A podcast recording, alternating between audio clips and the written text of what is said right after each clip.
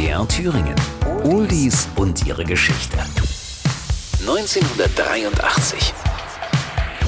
Von deutschem Boden darf nie wieder ein Krieg ausgehen. In der Bundesrepublik und in der DDR. Nirgendwo wollen wir auch nur eine einzige Rakete sehen. Ein legendäres Konzert, das seine Spuren hinterlassen hat. Udo Lindenberg singt erstmals im Palast der Republik und Mike Oldfield bringt Moonlight Shadow heraus.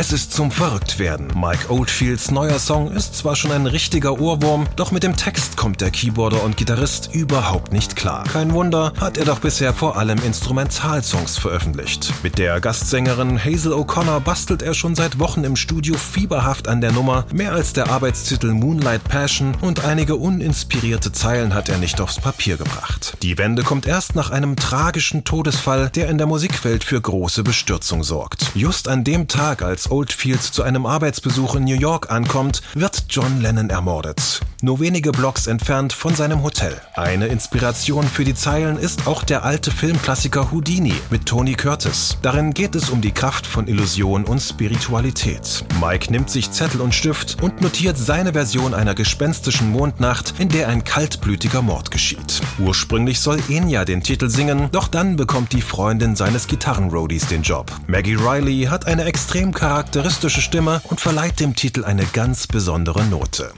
Der Text.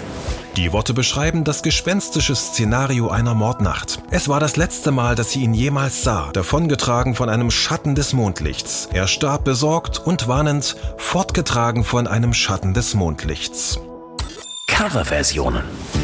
Die bekannteste Fassung stammt von Juliane Werding. Ihre deutsche Version landet auf Platz 13 in den deutschen Singlecharts.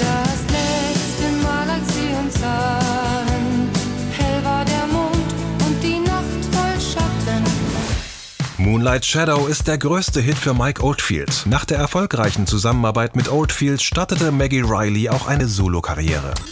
Oldies und ihre Geschichte. Jede Woche neu bei MDR Thüringen, das Radio. Und als Podcast in der ARD Audiothek und überall, wo es Podcasts gibt.